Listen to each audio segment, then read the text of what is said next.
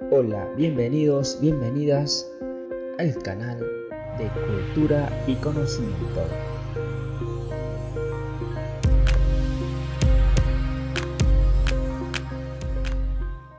Mi nombre es Cristian y soy el encargado de definir la definición, valga la redundancia, del indio.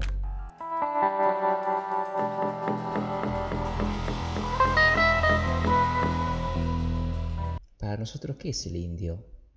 En mi lugar y en mi postura y en mi construcción considero que el indio es el sujeto libre de Occidente. Es el sujeto libre de Occidente. Libre de sí mismo, originario y desterrado, perseverante y también cansado de injusticias. Diseñador de su propia cultura, desarrollador de saberes y costumbres, organiza de su tiempo, dueño de sí mismo, hace lo que le gusta, simplista en su categoría del otro, se deja llevar por su propio gusto, enmarcado en su naturaleza, es todo lo que quiere ser.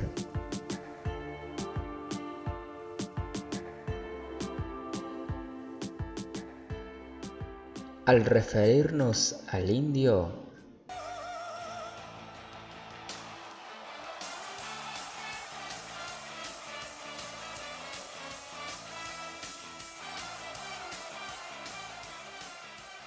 no lo pienso en el lugar de inferioridad ni alejamiento. Somos lo que queremos ser. El indio quiere estar en su lugar, su territorio, quiere usar la tecnología como tampoco no la quiere usar. Sus aspiraciones son más o menos iguales a las nuestras. No lo pienso desde la mirada objetora y análisis académico. Son libres de comprenderse como ellos lo deseen. Exclamar una definición exacta es caer en el centrismo. Cada comunidad, cada grupo es heterogéneo.